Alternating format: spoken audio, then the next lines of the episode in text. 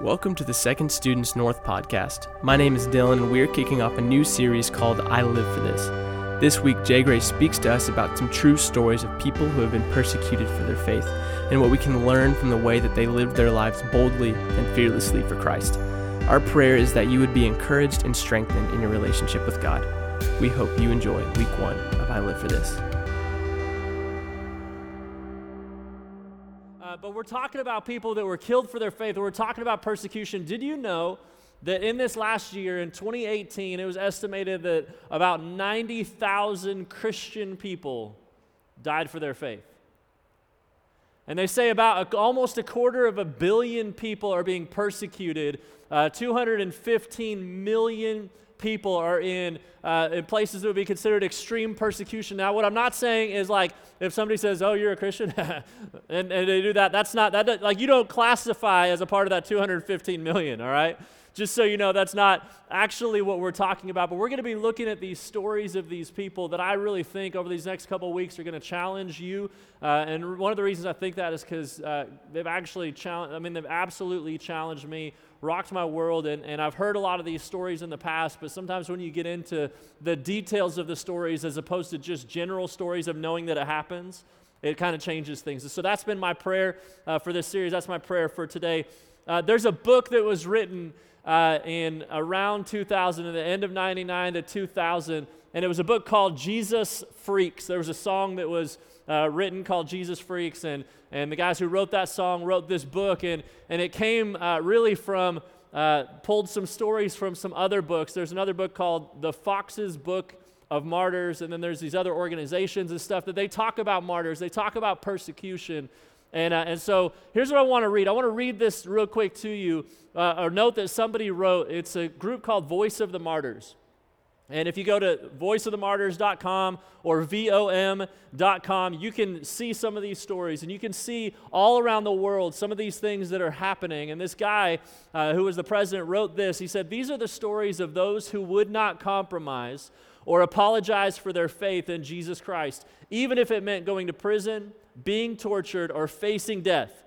These are the people who are changing our world by refusing to lay aside their relationship with Jesus for the mere sake of being accepted by the crowd. Such freaks, quote unquote, are the visionaries of our day, and this is still true today, by the way. He says, These are dangerous stories. They could change your heart. These stories bring you into what the Apostle, uh, the Apostle Paul called the fellowship of his sufferings, which is in Philippians chapter 3, verse 10. He says, These are the people who've been touched and challenged by stories of people who are willing to give up everything for Jesus, and their hearts have never been the same. That book in this series is dedicated to those who refused to deny their faith, no matter what it cost them. And it's all about honoring them. It's all about looking back at the lives of those people in Scripture and those people that are still having and dealing with that today and honoring them and hopefully saying, God, will you use that to challenge me, to encourage me? Because here in America, we don't really have a very good view of persecution. We don't have a very good understanding of, of what it means to be a martyr because we don't face that every day. But we're going to talk at the end about why we say it's called I Live for This. Now, here's what I'm going to ask you to do. There's a couple of you guys who have your phones out. I'm going to ask you to take them out and put them away, whatever you need to do. Just put them away so you're not distracted by that for a little bit. I'm, I'm pulling mine out of my pocket so I'm not distracted. Put it on silent not on vibrate, because that's still going to distract you and all that. All right? Acts chapter 7. If you have your Bible, you can turn there, but it's also going to be on the screen. It's, a, it's the story of the very first martyr for the Christian faith, to the people that follow Jesus. It's a man named, anybody know the very first martyr? Evan got it right back here. What'd you say? Stephen. That's exactly right. A man named Stephen. Now, Stephen was this guy who, who had followed Jesus. He had walked with Jesus. He had been following Jesus. And I'm not going to read the whole thing, so I got to give you a little bit of backstory. So here's what's happening the church is expanding. Jesus had, had been crucified. This is uh, about 2,000 years ago that this happened. So this is a historical story, not just like a made up story. All these things are actually things that happened that we're talking about today, by the way. Um, so this man named Stephen, about 2,000 years ago, had been following Jesus. Jesus had died, he watched him die. And then all the disciples, the people that had followed Jesus, were in hiding. And then all of a sudden, Jesus comes back to life. A real man died a real death on a real cross and really came back to life. And here's the thing You see all these people that were in hiding because they were afraid. All of a sudden, they see Jesus alive and it changes everything. It radically changes their world. And all of a sudden, they have all this confidence and this boldness that before they were hiding, and now all of a sudden, because they've seen Jesus alive again, hundreds and hundreds of people saw him alive again after they watched him die. Now all of a sudden they're telling people about Jesus. So this is right after Jesus had, had rose from the dead and he had ascended back into heaven. And here's what happens. Stephen is talking, and, and as he's talking, there's a bunch of people, religious leaders, and all these other people that gather around. They say, We don't like the things he's saying. And so they put him on trial. They bring him in and they put him on trial. And he starts telling them all these things. And by the way, some of you guys are reading the, the Bible with us. And you saw those big circles on the floor right outside the door. We're going through the entire Bible this year as a church from sixth grade on up. We're going through the entire Bible this year in 52 weeks, taking a journey. Some of you guys have already started that journey. Hopefully, if you haven't, you'll join in after today and join that journey and know what's going on. But here's what happens if you read in, in Acts chapter 6 and in Acts chapter 7, what happens is Stephen begins to unfold the story of the Bible. So he starts talking about Abraham. For those of you guys who've been reading lately, you knew that we just talked about Abraham this last week. And then he starts talking about Joseph and he's walking them through this journey of Scripture. He starts talking about Joseph, then he talks about Moses, and he talks about the prophets, the people in history who had said, Jesus is coming, this person is coming, this Messiah is coming, this person who's going to save everybody is coming. And here's what happened back in those days all those people kept turning against all the prophets of God, and they would actually kill them. And he basically tells all these people, he says, You're just like them. And one of the terms that I love that he used, used um, he said, You stiff necked people. He said, You're doing exactly the same thing that all of your ancestors did. The people that are telling you about the one who will save you is the one that you're killing. You're killing those people. And so he says this to people, and you can imagine if they say that to you, if somebody says that to you, you're probably not going to like it either, right? And so what did they do? They drag him out into the street to stone him. And here's where we pick up. Here's what it says says the Jewish leaders were infuriated by Stephen's accusation when he said, You're the ones, just like your ancestors, that are stiff necked and you're killing the same people.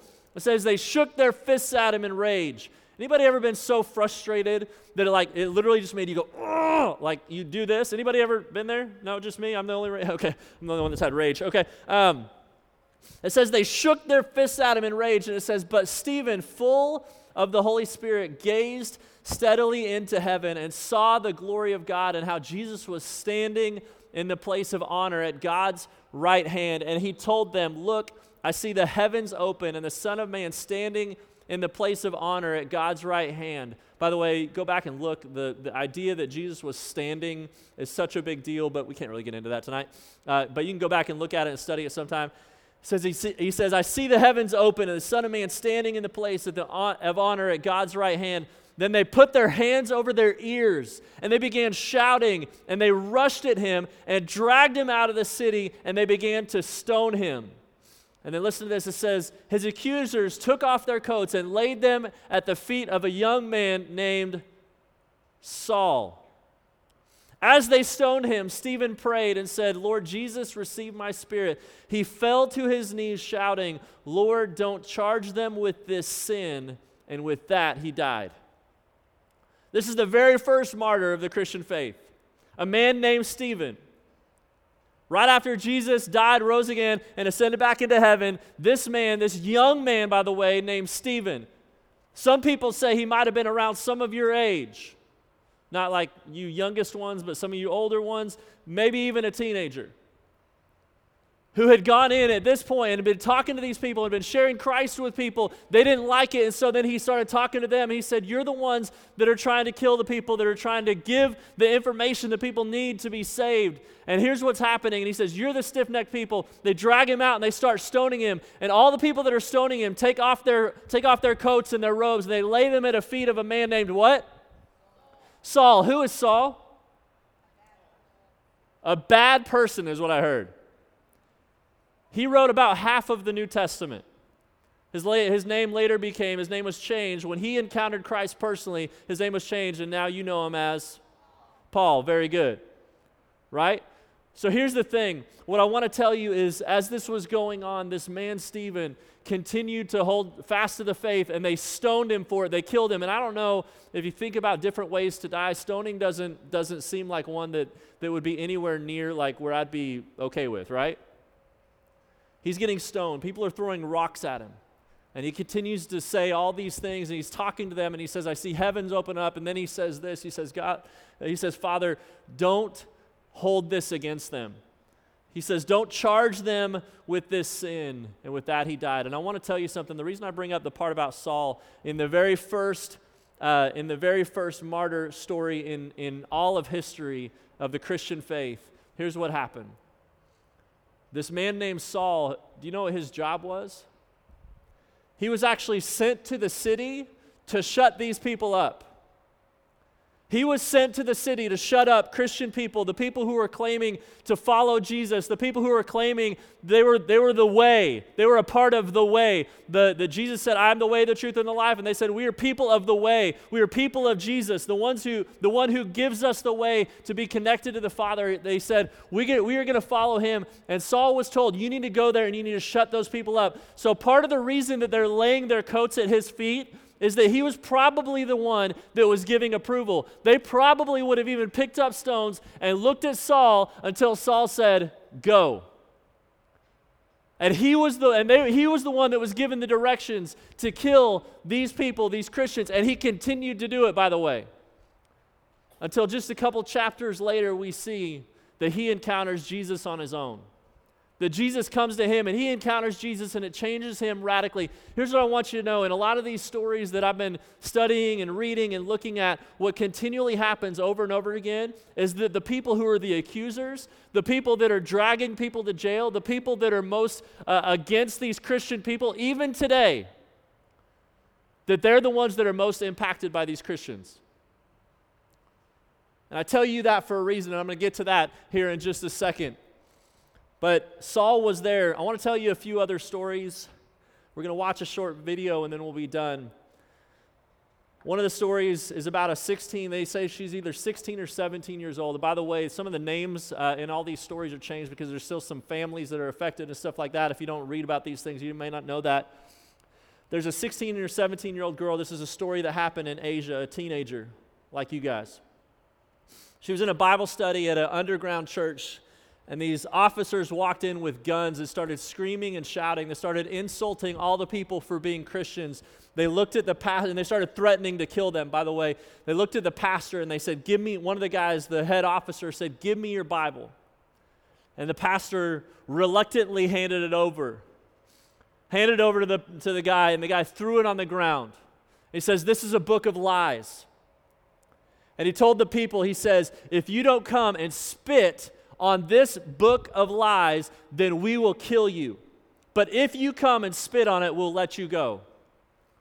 And he pointed his gun at one man. He says, You're going to go first. The man stood up, knelt down next to the Bible, spit on it, and said, Father, please forgive me. And they let him go. The next one was a lady. They said, You're next. The lady came over and as much as she hated the idea of it, she spit just enough. Said, I'm so sorry. And they let her go, and she walked out the door. And they pointed a gun at a young girl, a 16 or 17 year old girl. She walked over, picked up the Bible, wiped it off with her dress. And here's what she said She said, What have they done to your word? Please forgive them. And the officer pointed his gun at her head and pulled the trigger. 16 or 17 year old girl who valued just the Word of God that much. Now, I don't know about you, but I, started, I started looking at that and I was, I was looking at that story and kind of reading it and, and going, you know, I don't, I don't know about you, but there's times in my life where I've had a Bible sitting next to me and I haven't even valued it enough to pick it up for a long time.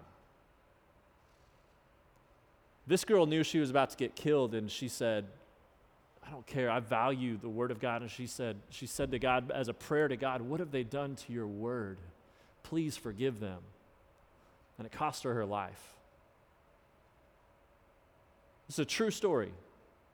In Asia, here's another story. We have a picture of this, this other girl. Her name is Juliet. She's a 15 year old girl, uh, and she lives in Nigeria. This is currently a, a person, like right now, she lives right now. And she was orphaned because her parents are, her family is Christian, she's a Christian, and her parents were killed by Fulani militants. These people who are, who are kind of Muslim radicals that were going around in different parts of Africa and raiding a lot of Christian towns, Christian villages, Christian churches, and killing these people. And she's orphaned, a 15 year old girl, because of her faith. Her parents were killed because of their faith. And then we have the next picture is a, a boy named Abednego Solomon. And these are true, these are actually real names right now because um, they've already been attacked. But when he was 10 years old, that same group or another part of that same group came in and attacked his village, and that's what they did to him when he was 10 years old because he's a Christian. That's what they did to him. That's what's happening in parts of the world. That's what's happening in Africa. Then there's a picture in China, actually, of a church that was destroyed. This is a Christian church that was destroyed just for being a Christian church. And some of you guys may not know some of the things that are happening there. The next picture is a church called Early Rain Covenant Church. This is, a, this is actually um, an interesting church. It's, uh, it's one of those, I don't know if you know this, but in China, you have to register your church. You have to register your church. And so that's why they're, and if you do, then you're, you're going to be filtered and monitored and all that kind of stuff uh, by the government. And there's certain things you can't say, there's certain things you have to say. And so, what a lot of Christian churches do, what a lot of Christian people do, is they go to what's called the underground church, where they meet in homes and they meet without, without kind of this formal location and all that kind of stuff because they don't want to be filtered. They just want to be able to tell the gospel. They want to say the truth of God's word without somebody looking over their shoulder and asking them questions and telling them what they have to say. And so they do, they are a part of what's called the underground church. Now, this is one of the unique churches uh, in China because they have not registered, so it is an illegal church, but they are functioning above ground. So they have a building, they publicized. They have people that go out, and you can actually go look at it, and they have people that go out and they're sharing the gospel and they're taking tracts to people and stuff like that, which is all entirely illegal in China. And it's in a city called Chengdu. Anybody heard of that city before? Anybody here when our Chinese students come here? You want to know where they're from? Chengdu, China. So this church is in the city that all of our friends that come from China, they come from this city. This is in their church, or this, this church is in their city. And a month ago today, one month ago today, on, on December 9th, the police raided this church. And over the last month, they have arrested nearly 200 of the people in this church for being a part of this church. The pastor and his wife have been arrested. They still haven't been released. They've arrested different people. They've arrested men, women, children, teenagers. There are people and families that are broken up. There are people who don't know where their family is. The son of the pastor and his wife got to see his parents for the first time, like just within the last week, I think. Got to see them and spend a couple of minutes with them. So, good news is that means they're probably still alive. But they were arrested and they're put in prison right now just because they're Christians going to church. What it would be like is if you're sitting in here and people walk in the room and they say, We're going to arrest you just because you showed up here. That's exactly what happened. This girl that, that was killed for picking up the Bible was just at a Bible study at somebody's house. That's all it was. There was a Bible study at somebody's house. And this, again, these aren't stories. This is, this is what's happened in the last month. And by the way, what the government did is they made that, this building is now the office of some of the officers that came in to be a part of this stuff. Like they have this whole group of people that are trying to kind of shut everything down when it comes to Christianity. And so what they said is they said this building is now the office of some of those people. And it's like all these different lower levels, and it's like one of the lower, really low levels of officers in that area. That's what that building is now. So these people are meeting outside. You can go look at it, you can go see pictures online. There's stories of all the things that are happening, but here's what's amazing about the stories. The stories of all these people are that we're going to prison and we're getting to tell people about Jesus. We're getting to tell these people about Jesus. It's amazing what's happening. And they, you, they literally are coming out. They're saying, We count it so, we are so joyful that God would allow us to be a part of the suffering of Jesus. It's an amazing thought because none of us in the room probably would be like, you know what? I really hope I get, I get uh, arrested for being here at church. That'd be amazing. But they're saying it's so amazing what God is doing because we're getting to speak to people that nobody else gets to speak to. We're going to prison and we're sitting next to criminals and they ask why we're in there and we say we're in here because we believe in Jesus and they're like, "Well, tell me about Jesus." And they tell them about Jesus and these people are coming to know Jesus in prison because the people who knew Jesus are now going to prison. Our goal with these stories uh, this week and for the next couple weeks is going to be that we would learn by the stories of these martyrs. We'd be encouraged by the heroism, by their heroic lives, and that it would kind of shake us up in a way that says, you know what, I want to make my life count. That you'd walk out of here and say, I want to make my life count. I don't want to waste my life.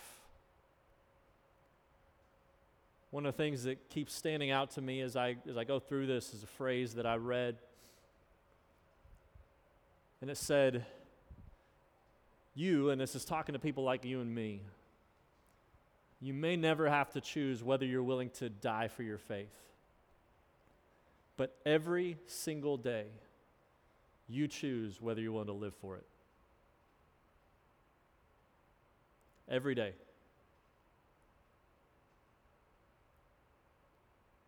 That's why this series is called I Live for This. Because while other people may be dying for their faith, we want to have a faith that we're willing to live for. That's the challenge today. Because for so many of us, we have a hard time living it out because we're too worried about what other people think, what other people do, or too, we're too caught up with things that just don't really even matter. All of us do it, by the way. I'm not pointing fingers out off this stage, I'm pointing fingers at all of us. All of us do it at times, okay? So is, there's no finger pointing here. But here's what happens there's people in the world that are trying to tell people about Jesus knowing that it's going to get them killed. But for us, for some reason, if we, you know, we're having a hard time even saying, hey, do you want to come to church with me? Hey, do you know Jesus? Hey, you won't come to church with me? And like, we're like, I'm never going to ask them again. They said, no, I don't, I don't know what to do. And we feel like we're like it, it, scares us, but every single day we have a choice to live for the faith we have in Jesus Christ for a specific reason because we know that He's the Savior of the world and He's totally worth it. No matter what it costs, I'm going to follow Him. No matter what it costs me, I'm going to follow Him because that's the only way my life is going to count.